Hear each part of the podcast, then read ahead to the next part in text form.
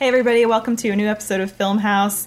This week's episode is brought to you by our sponsors Quip and Manscaped. We'll hear more from them later in the show. This week I am joined by our podcasters James Willems. Hello. Adam Kovic. Me, podcaster. And a very special guest and our wonderful friend from Achievement Hunter, who we love, Jack Patillo. Hello. Yeah, Jack. Thank you for having me. It's good being here. Thanks for being here. We have been to the movies with you before. Yes, that is a true statement. Been to a few movies together. Do you remember? I think the last movie we saw together? The last movie we saw together. It was in L.A. Wasn't it? I think it was a midnight screening of the Rocky Horror Picture Show. No. Oh. It was the start of something beautiful that never finished or even took a second step. Oh, was this with Adam? You were supposed to go with Adam to a movie? I went and saw The Mummy with you guys. We all got drunk and went and saw The Mummy. Were you there? Yes, I was there. I don't remember much of that movie. I left after Russell Crowe transformed. Really? Yeah. Oh, I didn't notice. I was probably not hers, so she just left. Yeah, that was all, and it's all I remember from the movie, and it was all I wanted to see. It was like a fun, like, hey, let's leave work at whatever, like 5 o'clock and go. Wow. Rahul was with us there too. I remember that because someone pulled off the side of the road and jumped out of their car to take a photo with him. I remember. So I was like, that's what a celebrity looks like. Little did they know that The Mummy was playing down the street, and they could have been far more entertained. Well, I really like going to movies with you because you are a man who respects movies, respects the movie-going experience. What's your personal relationship to movies? Man, I've been a fan of movies since I was a kid. My dad used to watch Blues Brothers and Stripes and stuff. He would watch those when I was a kid, and so I actually learned how to write by copying down movie credits. So I would literally pause the movie and start writing the names I would see in movie credits, and just kind of fell in love with film. And then Ghostbusters, of course, was my first big, like, oh my God, this movie's amazing. Really got into movies after that. And then Jurassic Park was the one that was like, I want to do this someday. And so my goal was to get a film degree from the University of Texas and then go make movies.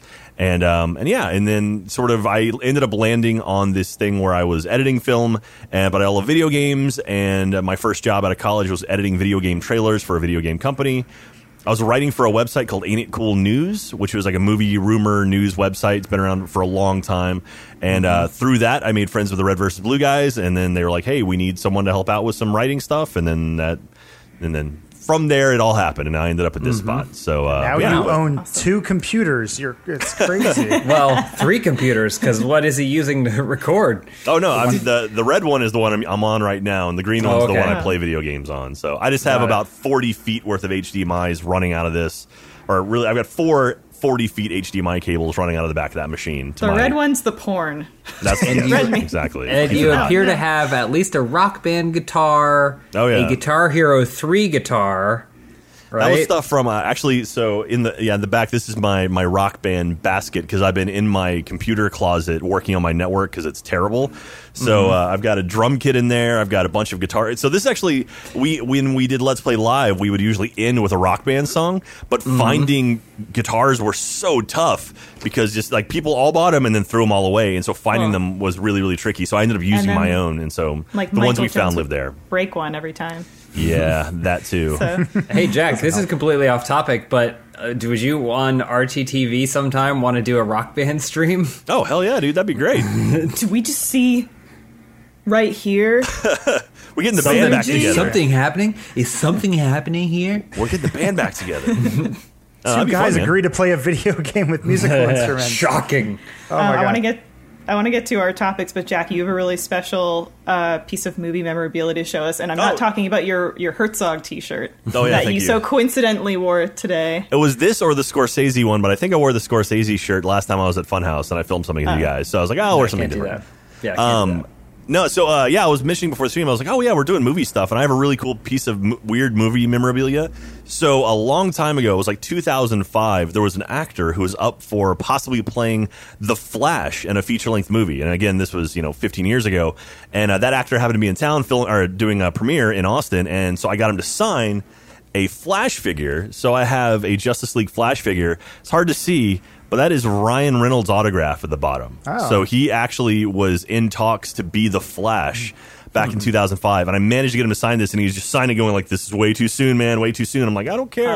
And so he's now been two different superheroes, but never the Flash. So yeah. Anyway, it's kind of cool. And so that's one of the few things I'm like, oh, that's a weird piece. So now here's the thing: if you ran into project, I was gonna say, if you ran into Ezra Miller and handed it to him, would he go, "The fuck is this"? Probably. Yeah. Like, why did Deadpool sign this?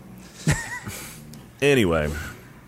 So we didn't come here to talk about Jack's toys. Yeah. No, I think that's pretty cool and interesting. But we did come here today to talk about the newest kerfuffle happening with Disney, because every week there's something going on with Disney that brings them into the news.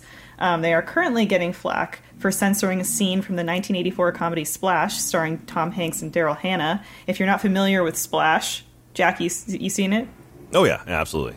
Okay, Adam's seen it. I know He's got it on VHS and Superbit, I'm sure.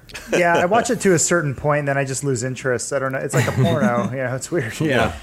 Well, if you're not familiar with it, it's about a man who's saved by a mermaid and falls in love with her. It recently came to Disney Plus, but controversial, it's been re-edited with CGI to cover Daryl Hannah's naked butt. That's the one part of the movie you sit around and wait for, and then when she's in the tub and you're like, I think I can see something, but you can't. Well, and on top of that, it's also being given a retroactive rating of PG-13 on the platform. It was originally released in March 1984 with a PG rating, but since PG-13 didn't exist until July 1984, it's now being, re-rated. Mm-hmm. Thanks for nothing, Temple of Doom. We're looking at the clip right now, if you're listening to us, and it's Daryl Hannah kissing Tom Hanks, and she's about to run into the ocean. Yeah. This is the whole thing. This is the scene that you wait the whole movie for. Yeah. She has that weird patch of hair fur kind of going on there. It's fur. They're covering two clams. It's bothersome. Well, there's a point later on where you can see her from the front, and she has her hair covering her breasts. Did they also cover with an entire plate of fur so that way you can't see any cleavage too? And so, yeah, they're getting a lot of flack for this for a few reasons. One, I don't think the CG looks very good. Mm-mm. No. Calling it CG is nice at best. It is. This is baby's first Photoshop, when you just sort of drag it frame by frame. Yeah. You don't really see that much of her butt in the original. It's just a little side cheek. I'm gonna just get on a pedestal real quick. Okay. We should just, as a society, determine that the butt is the hole, okay? Kind of the same way we've decided that breasts are the nipples. Yes. Okay? We should decide that the butt is the hole. You don't need to censor or cover the cheeks. Yeah. Because the cheeks are not the butt. The butt is the hole. So if there is a point where she's running... In the 80s, things were really wild. Cocaine's everywhere. And a lot of movies had shots where you could clearly see the brown butthole. Then sure, maybe as a society we've moved in a different direction.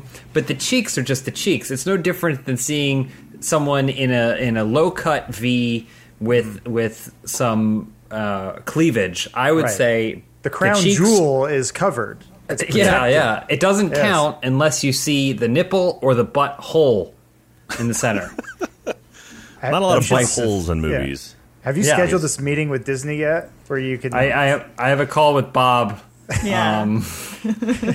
Which Bob? Old Bob or new Bob? Both Bobs are going to be on the call. No, I guess Iger hasn't. He's not leaving for a while because he was supposed to step in as the new CEO, right? And he's now after all of this, he's like, I got to stay for a bit until we get through this. So, Daddy's got to fix another problem, and he pulls up both sleeves and he starts editing out butts. I'm pretty sure there's a mobster movie that's the exact same premise as the story of Disney's CEO. Well, here's the thing. Even if they've re-rated this movie to give it a PG-13 rating, why the censorship? Because, for a couple of reasons, they do allow PG-13 movies on their platform already. So why re-edit it? Mm-hmm. There are also some other movies with examples of posterior nudity that users on Twitter have pointed out, including the scene in Thor Ragnarok where you show Hulk's naked butt. And then also... You got a clip of that? In a Disney Plus Australia's catalog, they've got X-Men Days of Future Past where you see Hugh Jackman's butt. And then, of course, in the Simpsons movie, there's that really crude, like, Bart Simpson dangly penis when he's skateboarding behind the hedges.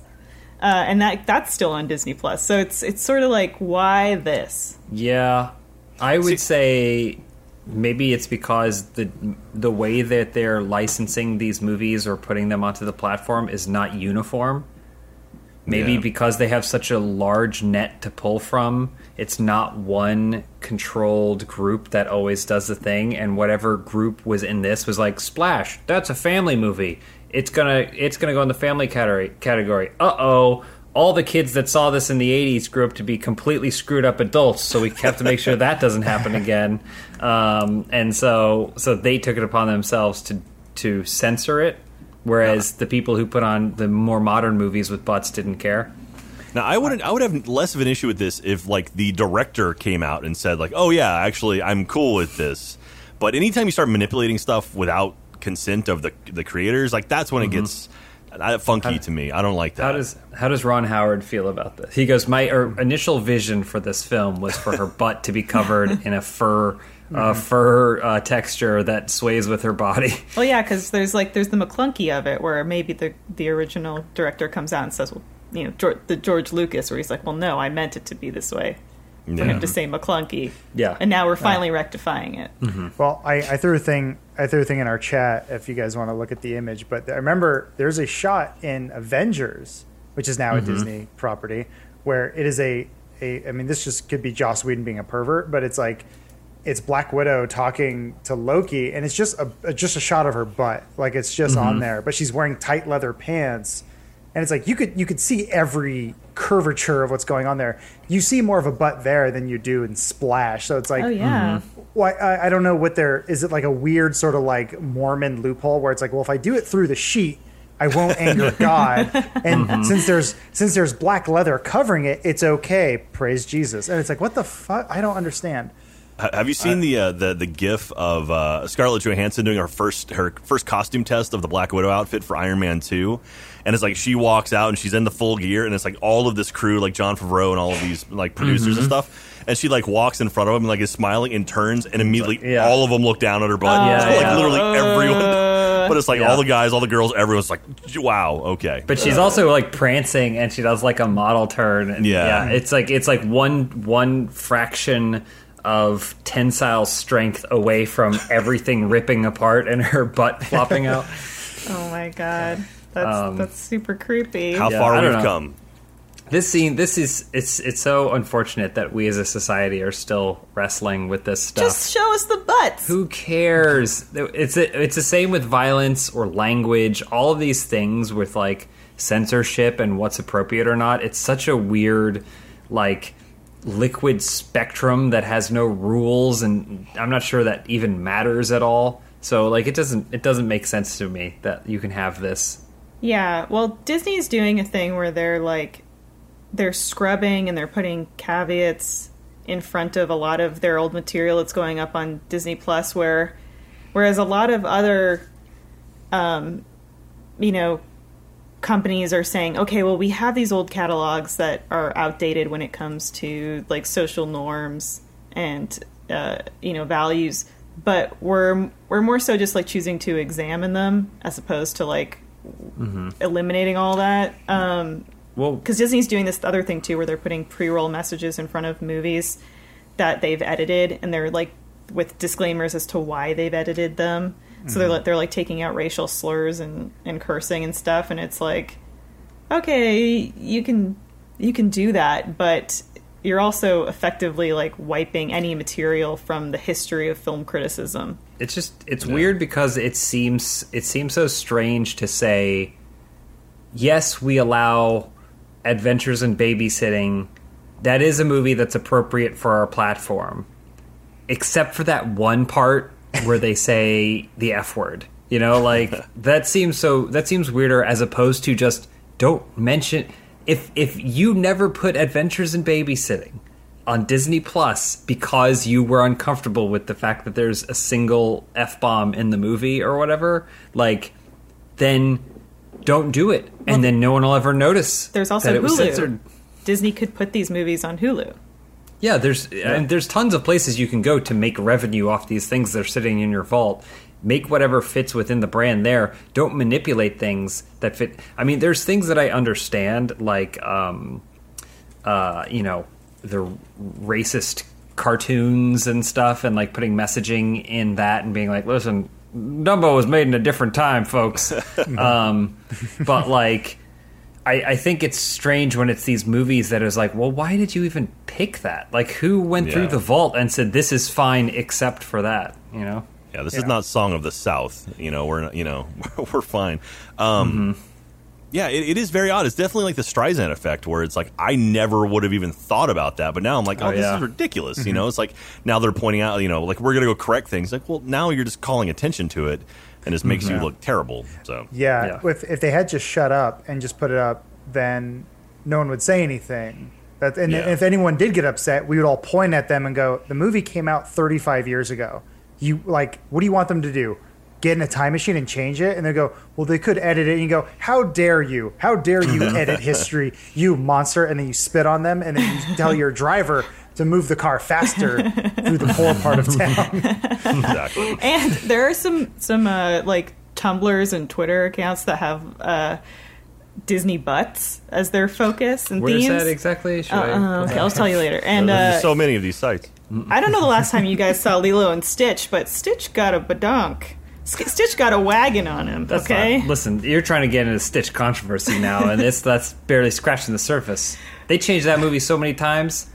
Did they? Oh, they, yeah. I want them to go back and put in the 9/11 version of Lilo and Stitch. That's the version I want on Disney Plus.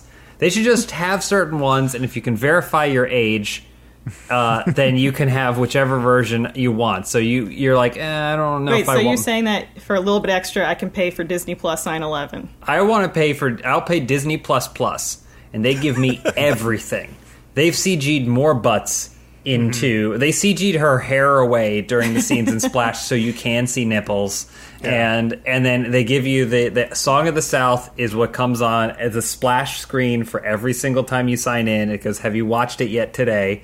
And then it's just the Aristocats. It's just all it is the Chinese cat playing the piano. Like, it's just, it's only that. And then of course, then you get, the Lilo and Stitch 9/11 cut where they're flying a plane through the city. Well, I thought you were going to say it was going to be the single nude frame from The Rescuers. Oh, yeah. But that it's just that image for an hour and a half, but it's the audio from the movie. Well, they also add a new nude frame into Rescuers Down Under. Okay. So they're adding more Easter eggs from bored animators. There's slow motion for Who Framed Roger Rabbit when Jessica Rabbit falls out of the car. Yeah, absolutely. It's all in the movie. That's the version I want. I'd pay an extra $5 a month for that. We came to a strong conclusion on this, but any final verdicts on this controversy? I have one. The butt is the hole. Okay. It's not the cheeks. The cheeks are nothing. The cheeks are like looking at an elbow. This is the same. This is the same as the cheeks. Elise, I think you hit the nail on the head the hardest when you're saying if you're a company like Disney and you own Disney Plus and Hulu and you solved this issue 30-odd years ago when you created or bought Touchstone, which was meant to make more adult films so they could have their cake and eat it too, just abide by those rules once again. Or if you have this need to put it on your child-friendly platform, don't change it. And it seems odd to try to doctor history. Mm-hmm. Yeah, I think no one's going to notice, too. Willems 2020, the butt is the hole. The butt is the hole. This is the same. It's just flesh on flesh. This is the same as a butt, right? Okay. Oh, God. The only difference is when I open my arm up, you don't see a... When you open your elbow up, you don't see this throbbing, quivering, brown, wrinkly... We're going to get flagged for that. Because the algorithm, the robot's going to think that's a butt. It's the same. True. But there's no hole, so it's not a butt. So, yeah, that's not a butt. I can draw one, I guess. I don't know. The hole is a butt. Guys, you know what I think about this? I think that I'm tired of Disney trying to cleanse our minds, our viewing habits, when all you need to do is cleanse your teeth. with Quip. You may find that your morning and evening routines have changed recently, but your health and the attention you give to your teeth and oral care doesn't have to, thanks to Quip. 75% of us brush with worn out, old bristles because we're not replacing our brushes often enough. Quip and its delivery service is so special because it means you no longer have to think about that when new brush heads and floss refills are delivered directly to your door. It's time to start a good habit, and Quip makes it easy. The Quip electric toothbrush has timed sonic vibrations with 30-second pulses to guide a dentist-recommended 2-minute routine, and there's even a sized-down version for kids. Paired with Quip's anti-cavity toothpaste in mint or watermelon, you get all the ingredients teeth actually need and none they don't. Quip also has an eco-friendly, refillable floss with a dispenser you keep for life, and expanding string that helps to clean in between. Quip brush head toothpaste and floss refills are automatically delivered on dentist-recommended schedule every 3 months for just $5 each, and shipping is free. Join over 3 million happy customers and practice good oral care easily and affordably with Quip, starting at $25. And if you go to getquip.com/film right now, you'll get your first refill free. That's your first refill free at getquip.com/film. Spelled getquip.com/film. It's Quip, the good habits company. Thank you, Quip, for your sponsorship. Moving along now, we are past the age of Disney butts. And we're talking about some real stuff here. Best isolation movies. And no, these are not the best movies to watch in isolation. They're the best movies about isolation. You wanted to find something thematically linked to our current situation. The hellscape that we're in. Mm-hmm. Yeah. And so there are tons of movies that sort of fall within the broader scope of isolation. But just so we could talk through a bunch of them, I kind of broke them down into what I saw to be some major categories and themes and motifs. So I want to kick it off with, these are some of the movies that come to my mind first and foremost when talking about isolation movies. And these are the ones where it's someone who is isolated, totally alone, completely cut off from other humans, usually by forces that they could not control. Something, an accident, or crisis, what have you, has caused them to just be completely isolated. Movies that come to mind for me in this category are Buried, the Ryan Reynolds movie, Jack's old friend, where he's a civilian truck driver in Iraq and gets captured by insurgents and buried alive. Castaway, starring Tom Hanks, where he plays the FedEx executive Chuck Noland, who does like a Christmas flight to Malaysia and his plane crashes and he can't deliver his package. And 127 Hours, the biopic about Aaron Ralston, where James Franco gets trapped under a boulder and he has to cut off his own arm. Spoiler. I've never seen Buried or 127 Hours. Do those movies, are they most of the time, are you in the box or are you under the rock, or are there like a lot of flashbacks and stuff to deal with that? Buried is like all Ryan Reynolds in that box. Yeah. Well, I remember when that movie was coming out, I was like, it's another one of those movies to just see if they could. Not if they should, but if they could. And then I watched it, I was like, that was pretty compelling. They did a pretty good job making it feel like there are scenes taking place, and there's a mystery of, because like he's not even sure why he's in the box or what happened to get him in the box or like anything like that. And so, it's, of course, a race against time because he's got like a dwindling oxygen supply. Yeah. Mm-hmm. So it did do a pretty good job setting it up as a mystery. It is tough to watch, though. Yeah. It's like, his performance is great. Yeah. I would recommend it. Well, this is like the movie where Ryan Reynolds was first like... The what? Is that the movie where he did... Oh, yeah. He does the Kill Bill thing where he punches through because Pai Mei taught him. Yeah, this is like, I feel like, because he was like Van Wilder and like a joke guy up to this point, and I feel like this is the first time he was like, nope, I want to be treated seriously as an actor. It worked, in my opinion. I'm going to cameo in Van Wilder 2.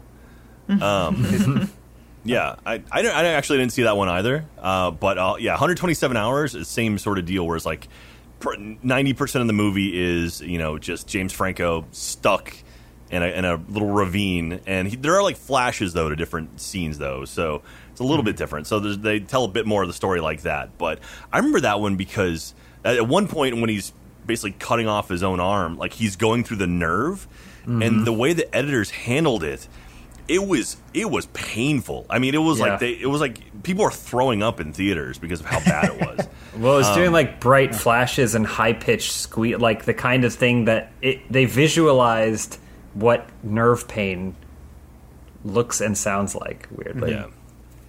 I really like Danny Boyle films, but it just because I knew the concept of this movie and I knew what it was, like I'm still afraid to watch it because it is something about it just feels like torture porn. Yeah. And I'm just like, if you cut out all the stuff where he cuts his nerve off, will I still enjoy the movie? If the answer is no, then it's like, well, maybe you're sick in the head if you enjoy this sort of thing. Yeah, I don't really have a desire to see it. I've never seen it. Because I feel like it's one of those things where also you feel like you have seen it because you know what the like pivotal moment of the movie is. Mm-hmm. Mm-hmm. Castaway, I have reseen, which like I think a lot of the time, or at the time, people were praising Tom Hanks because Tom Hanks was someone that could carry a movie on his own, and it really wasn't a thing when Castaway came out for a solo actor to carry a movie like this, a blockbuster like this, and it's been especially relevant right now because there are so many people on social media that are doing the Wilson joke. Of like they've got a piece of sporting equipment. Someone should do the face on like a lacrosse stick or something that doesn't make sense. Well, it's also like Tom Hanks getting sick too. He was one of the first big like high profile people to come out saying they got the COVID-19. So that definitely is going to come into play. But yeah, I really like this movie. And this is also one of those movies too where remember he lost a bunch of weight. Like they had him skinny down, and so like they filmed the first half of the movie, then they halted production for like 3 or 4 months, right, to like let him shed off a bunch of weight till he looks like gaunt. And I remember that was like a big deal because you don't really see that stuff before. There wasn't the Christian Bales of the world who put on or lose weight like crazy. It's one of those movies. I know it's a Robert Zemeckis movie, but it's one of those movies where I don't think I ever want to like watch it from home, and I always felt compelled to watch it when I travel. But then I realized I probably don't want to watch the beginning of the movie on an airplane. I'm always, because I did that one time where I watched the movie Flight.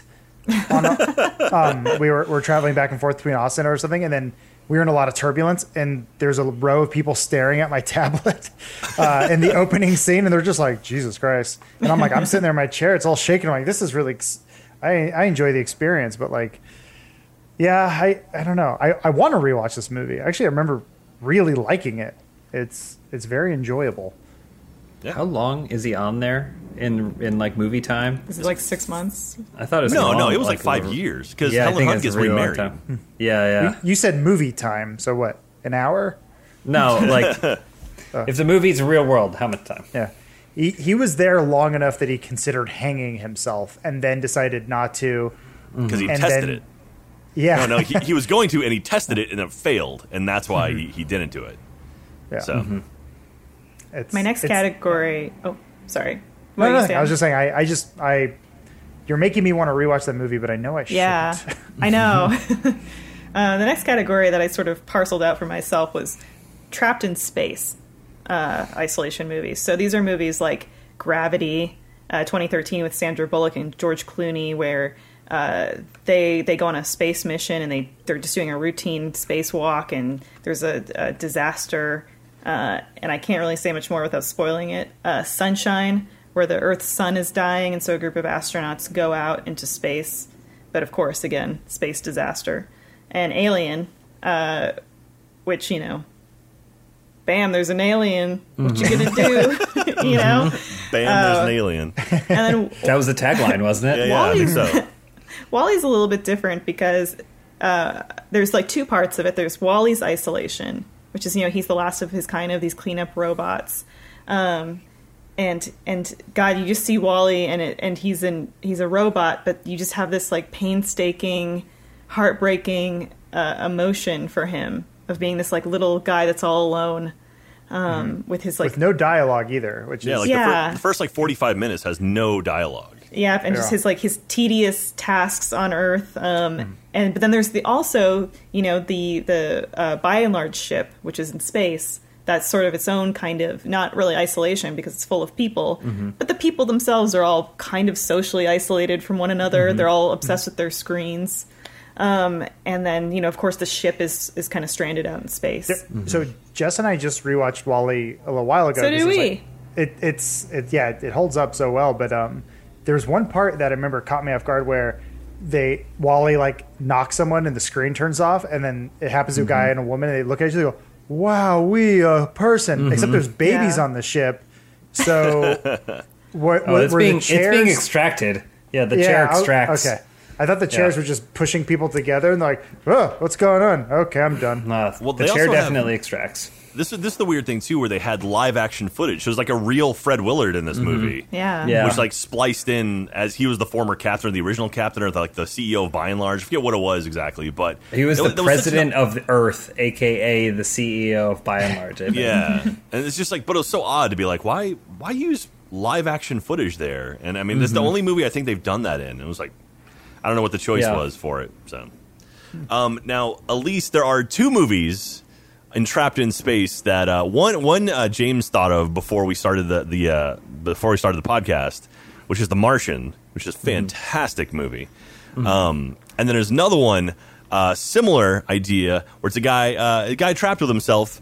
Moon with Sam Rockwell. Damn, I should put Moon on here. Moon is such perfect. A cool movie. Mm-hmm. Such a cool movie. Oh, and, yeah. Yeah, if you haven't seen that, it's Sam Rockwell in just an amazing performance. And I think it's Kevin Spacey is the voice of the robot in that movie, right? We're going to have to redub that robot. Anymore. Yeah, Disney's going to change that. It was fur over the robot. And Moon was directed by Duncan Jones, who's David Bowie's son, and it came out during the writer's strike. So it came out during a weird time. So Duncan Jones, who went on to direct the Warcraft movie. The what movie? Never heard of it. Yeah, exactly. I don't know. Elise, to answer your question, we were watching Goldmember last night. Yes. And in the opening of the film, when they're filming the Austin Powers movie starring Tom Cruise as Austin Powers, Gwyneth Paltrow as... Pussy or whatever. It was like plow my vagina or whatever. And then I remembered those two, but I completely forgot that Kevin Spacey is Dr. Evil. Oh, yeah. And he's like doing his Dr. Evil. And I was like, well. And then Danny DeVito's Mini-Me, right? Yeah, Danny DeVito's Mini-Me. So yeah, that was a major oversight not to include Moon. You're right, Jack. Unacceptable. As long as you understand that you did that wrong. Yes. Jack likes putting people in their place. Exactly. That's why we brought him on this show. If I'm not taking people down a peg, what am I doing? Come on now. I also tossed Pandorum in there. Okay. Ooh. Except for, spoiler, it's not technically in space. What? I was going to say, also, technically, it's not an isolated movie because there's like 18 people in it. Yeah. Isolated. You could throw Event Horizon in there if you're throwing Alien in there. Hey, that's movies in space. What movies take place in space? Guardians of the Galaxy. Yeah, I know. Sunshine, space is very isolated. Yeah. We talk about Sunshine all the time. You should just watch. If you watch this show more than once and you haven't seen it, you just got to watch it. My next category is trapped and terrorized. So these are like someone that's trapped somewhere, and there is an outside force that is just terrorizing the living daylights out of them. I know, trapped and terrorized. So these are movies like Panic Room, where Jodie Foster plays a woman who her and her daughter are threatened by intruders. They're trapped in their New York brownstone. And, of course, you know, they've got a panic room, so they're hiding. Green Room, Jeremy Saulnier's, I love this movie. There's a band that gets trapped in the venue they're played at after they kind of get piss into it with white supremacists. Yeah, with some white supremacists. But that movie is just tension the movie. Get Out, which is pretty recent and everybody knows it. It's Jordan Peele's social horror movie about a guy named Chris that's in a relationship with a woman whose family how do you explain racists. That? I was going to say Don't Breathe, which was kind of like a surprise hit in 2016 about these three kind of punk kids that rob a blind man's house and get more than they bargain for. The Invitation, which is a weird one, where there's a dinner party where the hosts kind of have an underlying motive for their guests. And then Misery, which is sort of the all-time, someone torturing another human, the Stephen King book, where Kathy Bates kidnaps injured James Caan and keeps him captive in her home, and she's got an axe, people. But yeah, that's I like this genre a lot because I'm a sicko. But. I like all these genres, but yeah, these are interesting ones because they generally focus on just like one person's perspective. Yeah, and the whole world around them is all screwed up. There is one on here that you missed the least. When I was, I want to say like 7 or 8 years old, I caught a softcore porno on Showtime about these ghosts that were trapped inside a house, but they found out that only two of them could leave. And so it was two women and a guy. And so one of the women, the guy bang, and then they're allowed to leave. Can you add that movie real quick? What's it called, Adam? I'll put it into my... I think it's called Adam's First Erection. Emmanuel's Ghost. The Invitation, actually, that was one I did want to talk about because I think that's one of those like sleeper hits on Netflix. Super indie movie that you can tell they shot on a bunch of weekends. But has a... It hits tone really well. It has this really creepy air about it that you could like you don't know what it is, but you do, and it's just you. It's very unsettling. Actually, I really enjoy that movie, and like anytime I'm at anyone's like weird like house party, I think of this movie. You have definitely made jokes at events we've been at this where you're like are we in the invitation? It's my birthday. Because everyone's having a good time, haha, and then they're always like, the door's locked.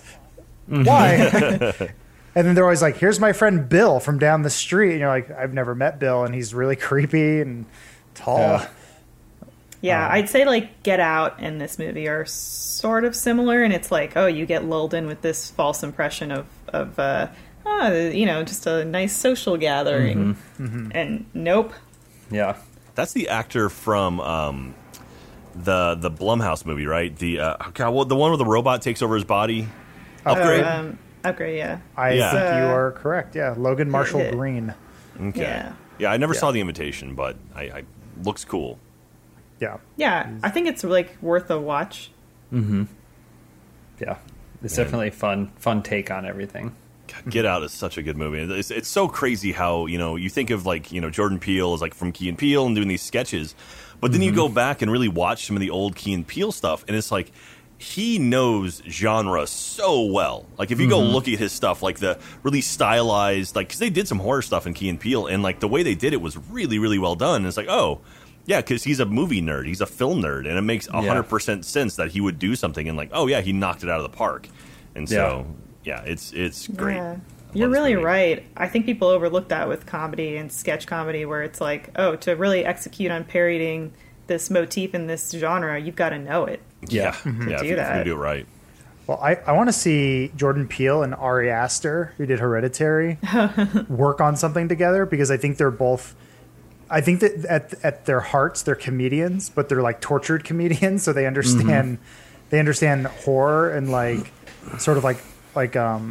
it's sort of like that Lynchian sort of like suburban horror in a weird way, like just another one of those things that like they're really good at just making things unsettling, like just weird. But I think that's because that's what they find funny.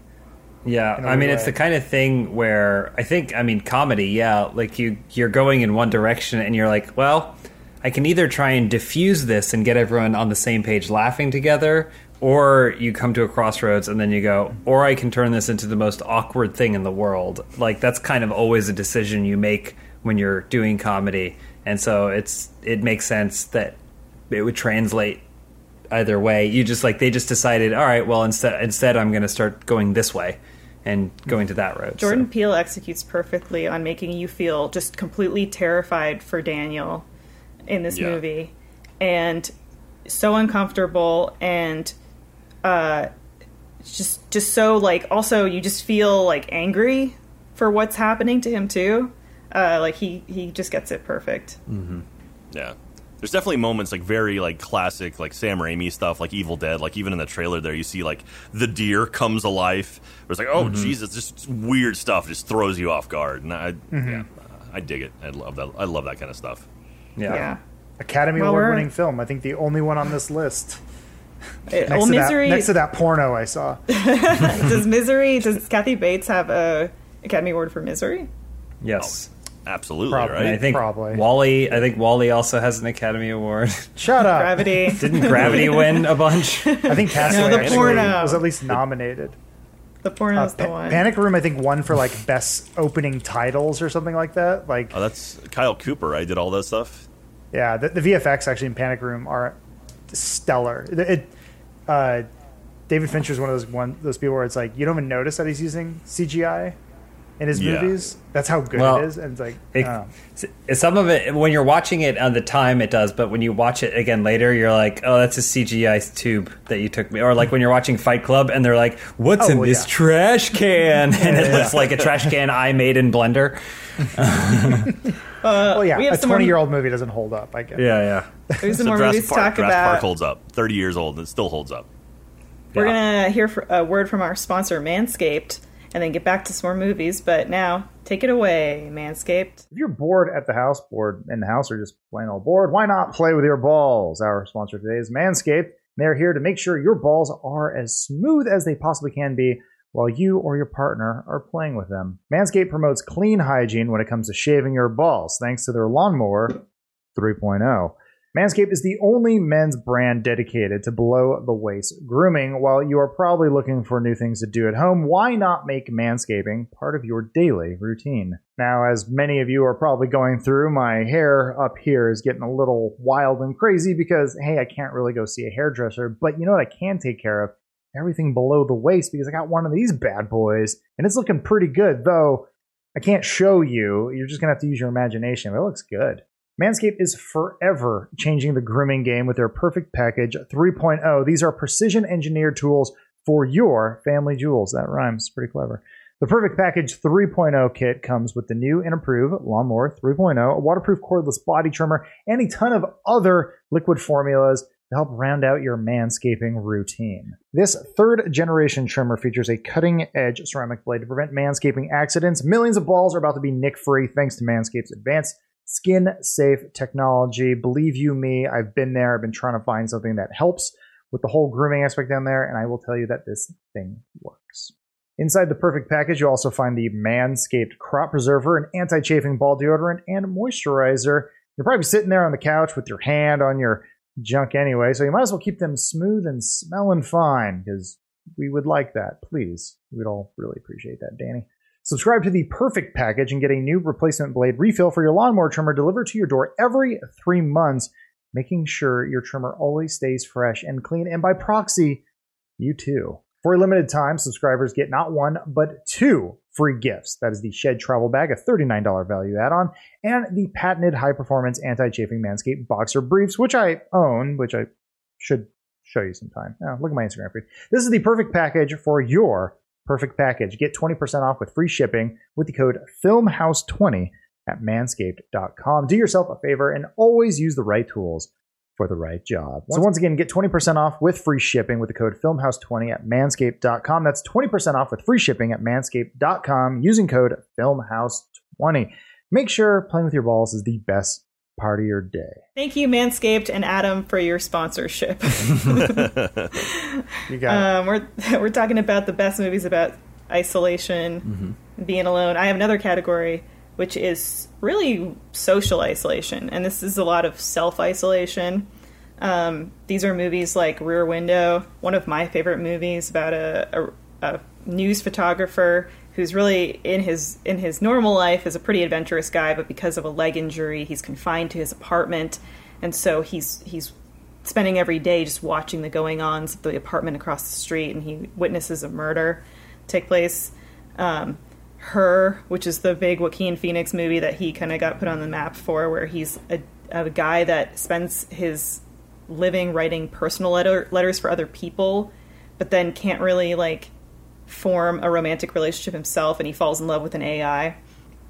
The Holiday is just more of a lighter-hearted one I put on here, which is the romantic comedy with like Jack Black and Cameron Diaz, Kate Winslet. Jack loves it. I genuinely love that movie. It's a fun movie. I love that movie. I'm a sucker for romantic comedies. It's a fun movie, and it's where like these two women who are dealing with a lot of heartbreak, they house swap and kind of are like, I'm just going to be on my own for a little bit and isolate myself in this, in, you know, these different places. But then they sort of branch out from that. They decide they're going to take the holiday. The Lighthouse just came out last year, where two lighthouse keepers try to maintain their sanity while they're living on a secluded New England island. Another romantic comedy. Yeah. Hilarious. That lobster. You don't like me lobster.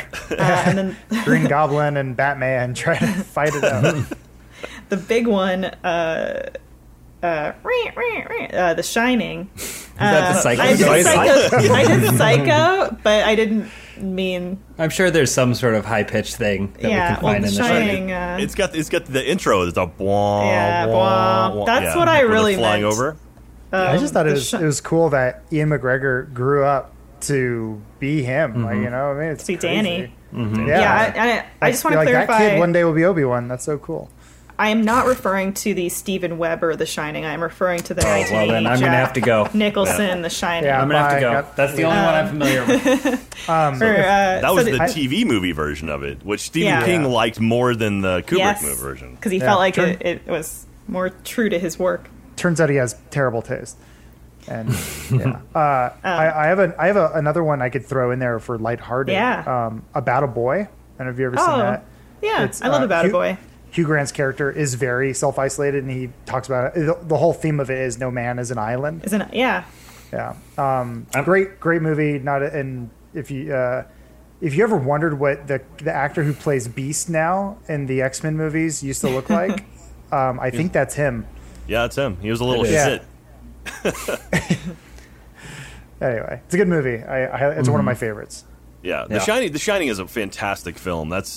It's one of those ones, like, watching it now, like, I actually re-watched it recently. We did an event where we went to see Dr. Sleep, and we went to the Stanley Hotel, which is where the Shining is based off. The original book is based off. Stephen King wrote it there. And so the Steven Weber version of The Shining was actually shot in the Stanley Hotel, which is pretty cool. But I got to watch the movie on my laptop inside the hotel. Like, that was pretty trippy. And then we went and saw Dr. Sleep later. It's a real, real good one. And if you haven't seen Dr. Sleep, I highly recommend it. It's a very, very good sequel, good follow-up. So it's a good one-two punch. And so, Jack Nicholson gets crazy very quickly, surprisingly, in that movie. If you watch it, there's no slow build. It happens almost immediately. Well, he was just looking for an excuse, I think. Yeah, he's a broken person before he ever got to that place. Yeah. There's just so much done in the way that this movie is visually constructed and shot to make you feel completely cut off and removed and isolated and scared. And then Ready Player One did a really great job of giving it a good homage. Like, I don't know if you're a fan of that one, but yeah, at one point they step into The Shining, and the film grain even changes to match the original movie, and it's crazy how well done it was. That was probably just the one part I liked. I was just a little upset that we didn't get the War Games cameo that I was promised by the book. Or the Monty Python one. Well, that was the whole thing in the book. In Ready Player One, he does that whole bit where it's like, and then the challenge was to recite an entire movie, frame by frame, word for word. And I was like, was he just being an asshole when he wrote this? Good luck. It goes, so I had to recite every single line from War Games, end of chapter, beginning of new chapter. I did it. Okay. Yeah. I mean, I enjoy Ready Player One, but it is definitely, if we're on a weird tangent, the whole idea of, like, never once in the movie or in the book did they mention that he knows how to play guitar, and then he plays Rush perfectly. Mm-hmm. Yep. Wait a minute, what? Yeah. So, anyway. It's the most complicated music. It was written with the same insight as the person who wrote the 50 Shades of Grey books. They go, here's a problem. It's fixed. I just want to fan fiction. I just want to talk about Rear Window really quickly for a second, because I feel like there's a whole generation of moviegoers that their Rear Window is Shia LaBeouf's Disturbia. Yep. And I'm going to tell you. It's not just a Rihanna song. No, it's not. Rear Window from 1954. Go find it. You know, it's been remastered. I love Jimmy Stewart. I love Grace Kelly in this movie. I also love compartmentalization. So for me, the fact that they built a physical apartment set and people were, like, living in it during this production is incredible to me. Mm-hmm. James and I recently did an episode of Good Morning from Hell, the Rooster Teeth podcast, where we were Grace Kelly and Jimmy Stewart, and it was really, really fun. I'm excited to hear it. Well, so we watched Rear Window like the night before to prepare. But I've seen it's this so good countless times. I mean, this is a Hitchcock thing, though, right? Where he makes these movies that are just timeless forever and ever. And cultivates like, paranoia. They're made a different way, and like the performances are different tonally than you would see in, say, a modern film, and the writing's different. But like in terms of watchability, it's exactly as strong as you could do with any movie that came out today. Like it's pretty remarkable. The thing that makes me laugh most about this movie is that Grace Kelly is this just beautiful woman. She works in like fashion, and Jimmy Stewart is the man she's in love with, and he's just terrible to her. All over her. Like she's gorgeous, you know, perfect woman, wants desperately to please him, and he just is constantly shitting on her. Also, the best thing about that movie is he's like you mentioned, like a war photographer. Yeah. Like he goes into like war zones, dangerous places, and gets these photographs no one else can get. And like she's like, well, I don't understand why we can't be together. And he's like, well, I think I'm gonna walk into your ballet recitals, my boots on, my muddy old war boots on, and like the only way you see him in the whole movie is in silk pajamas. Yeah, it's great. At 5:00, shadow growing, and he's clean shaven. His hair is pomade. Like he looks like the cleanest dude in town. My next category is Trapped with Strangers. These are movies like Clue, one of the greatest movies ever made, where a group of strangers are brought to this mansion under pretenses from their illustrious host. The Hateful Eight, which I also really love, where another hilarious movie. I think it's pretty funny moments actually. A bunch of bounty hunters get trapped together with fugitives at an inn at a haberdashery. Daisy Domergue in a post-Civil War Wyoming. Murder on the Orient Express. The new one wasn't that great, but you can go back and watch some of the classic ones or read it, where there's a murder on a train, and Hercule Poirot, of course, has to solve it. Shawshank Redemption, we've talked about on this show before. This is it doesn't exactly fit this category, but. You could swap it with like 12 Angry Men, and we'll. Yeah, 12 Angry Men is a great one. Yeah. I have one that isn't on this list anywhere. I'm not sure if it would go here, or maybe it would go under the social isolation. But the Truman Show is kind of an interesting one. Because it's like he is trapped with strangers. He just doesn't realize it. Yeah. But the whole movie is about him conceptually being isolated from everyone else socially because they all know something he doesn't. Like, they're all living in a different reality than him. So, that's also, if you're going for Hitchcock, too, you got Lifeboat as well, which is another great one. Yeah. The band? So. Sorry? Lifehouse. Nothing. I've never seen Lifeboat, but I should. Yeah. Yeah, if you can go on a Hitchcock just run and just watch, 15 of his movies, they're all so good. Rope is kind of another one. Yeah, Vertigo. I mean, it's not really isolation, but it's great. Yeah. These are all fantastic. Clue is such a good movie. If you haven't seen Clue, you absolutely have to. It's everyone at the top of their game, and it's just a lot of fun. I'm waiting for the remake to get greenlit before I watch it. Who would play Mr. Body, or who the butler? Who would play the butler in a remake of Clue right now? Who is our Tim Curry pre-stroke? Someone would try to cast Johnny Depp.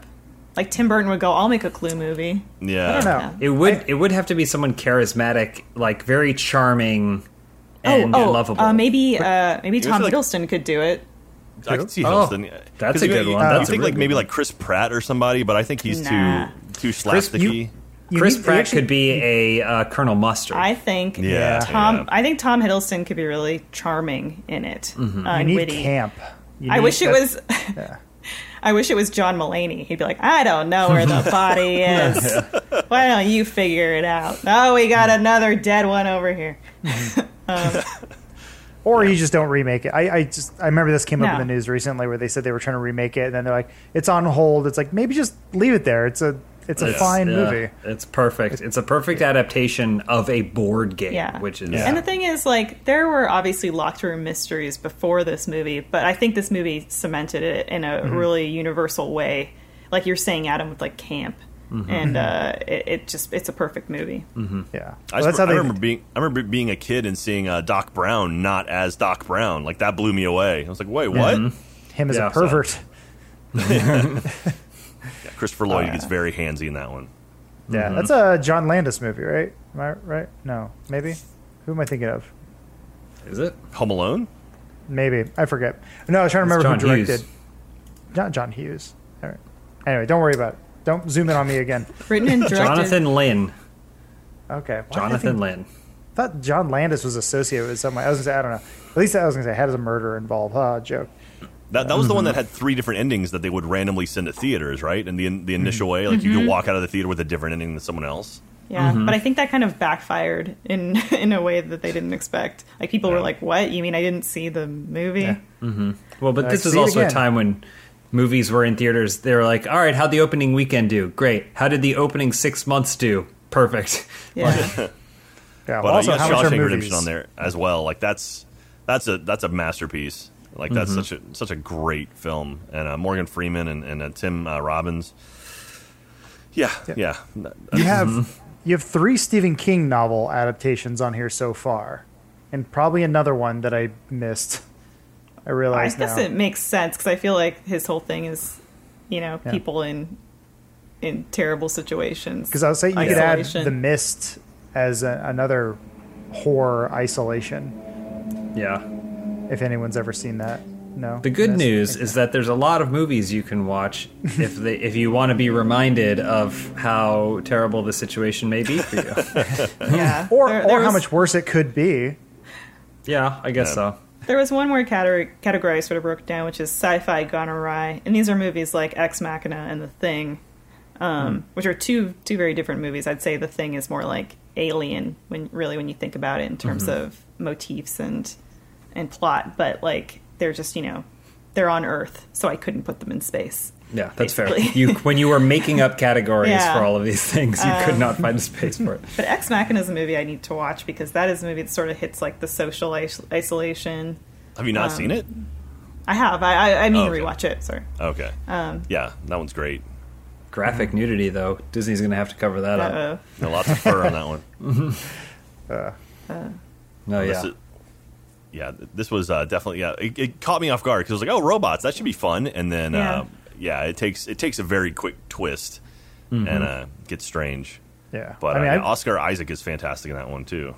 Alex Garland has just been like doing like basically awesome thing after awesome thing. I haven't been able to watch all of Devs yet on FX, but after his work on Dread, Sunshine, and 28 Days Later, and all that stuff, it's like this was his first movie that he directed.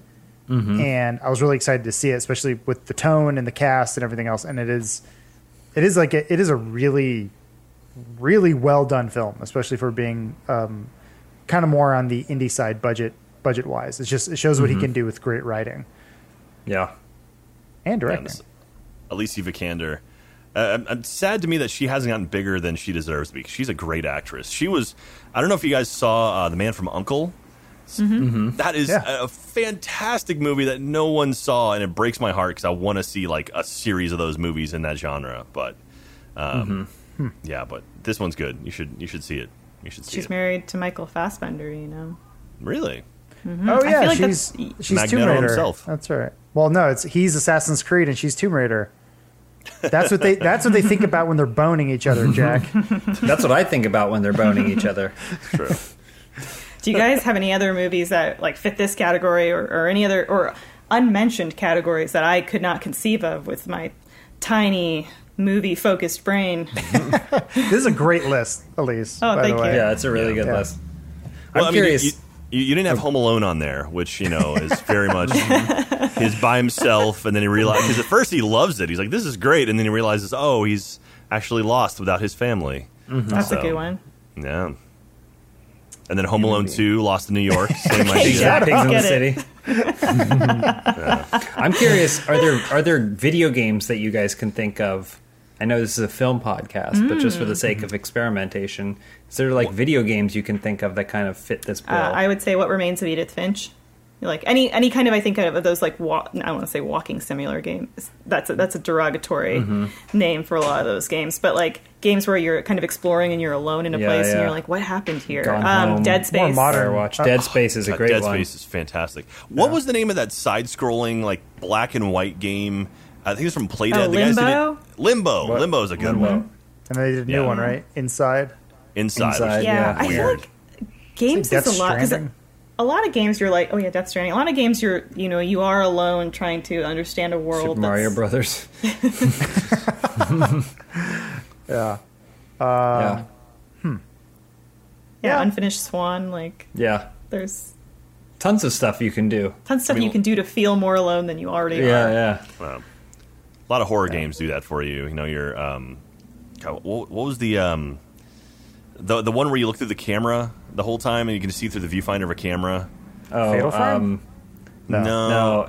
It's the video camera and it's like green vision. It's like night vision. And they had two of them. A lot of horror games do that to you. They'll drop you to a house. I mean, like what was the painting game? Jesus, now that I can't think of video game. Oh, Layers of Fear. Layers of Fear. There we go. Just watching our brains. Just melting. The game with. Thing. Well, we indexed all those movies in our brain, and we're doing that stuff. So when you switch over to video games, it's tough. Well, I think we covered a lot of good stuff. Thank you guys for chatting. If you were one of the people who was roused earlier by Adam's discussion of talking about flight while on a plane, or watching flight while on a plane, you might enjoy a new podcast that's coming to Rooster Teeth from our very own Gus Sorolla, who you know and love. It's called Black Box Down, and it's a podcast all about aviation disasters and incidents. It's like a true crime podcast in the sky. What goes up must come down, though, so... Hey! Yeah, actually, I think this is a pretty compelling topic for a podcast, and sounds really cool. The first episode should be available now when you're watching this podcast, and you can get it on all major podcast audio platforms. It's audio only. But if you go to link.chtbl.com/blackboxdown, that should link you out to everywhere that you can listen to it. And also, just for everybody listening and watching on YouTube and elsewhere, just so you know, we are pumping up the streaming and content on roosterteeth.com. We've got a bunch of event streams and live gameplays and stuff that are happening right now. You can check out every day. You can sign up for an account, and you can watch live gameplay and podcasts on roosterteeth.com. So head over there. We're in the chat, too. Chatting. Jack does a weekly show on Saturdays, Keeping the Lights On, which is a super fun... Great idea. Yeah. Talk show. It feels like Space Ghost crossed with... I'm not going to say Jimmy Fallon, but... Yeah, that's 4:30 Central on Saturdays. And again, Elise was on the last episode. She was great. And so, firebombed it. It was bad. It was awesome. It was really fun. Any final thoughts before we say goodbye? I mean, it's crazy how much people are turning to media during this time. Like, once you're sort of trapped inside, it's like, all right, I got to start watching stuff and just digging through old TV and old movies. And it's just like, I'm glad we have all this. I'm glad we have access to all of this stuff, because I would lose my mind if I was just sitting, you know, in my bedroom with nothing to do, reading the back of a shampoo bottle. So absolutely. Yeah, I'm very grateful to be able to think off the top of my head what's a list, and then to be able to go watch them, and even if they're going to censor the butts, like at least I'm only one click away from a censored version of Splash. Still got Scarlett's butt open over here. Yeah, Adam. I keep glancing at it like the crew of Iron Man 2. I was going to say, I know isolation does have a negative connotation to it, but I think sometimes you can look at it as a positive thing, whether it's to give you some sort of basis of comparison for the rest of your life, or using it sometimes as a way to like mentally prepare yourself of like, am I able to entertain myself with nothing other than a shampoo bottle and a copy of this porno I watched when I was 8 on Showtime? You know, and it's like, I think you can try to find the positives in times like this. And I think that's a lot of what these movies do. Sometimes obviously, you know, there's some negativity or there's some negative consequences in these movies, but, you know, try to remain positive in a time like this too. And kind of like what Jack said too, we are flooded with entertainment, but that also doesn't mean you can, you know, go outside every once in a while and go for a walk around the block, you know, as long as you're being safe. Take some time to reflect and refresh. Yeah. If you can. If you can. But a lot of people are still working really hard during this time, making everything still, the world go round for everyone. Thank you. And thank you for that. But thank you guys so much for being on the podcast. This was a fun discussion. Thank you, Jack. We love having you and stuff. Oh, thank you very much. Thanks. I enjoy hanging out with you guys. Oh, thank you, Jack. Same. Yeah, yeah. And thanks to our TD Shane, killing it. And yeah, subscribe and tune in. We'll see you guys next week. Night. Bye.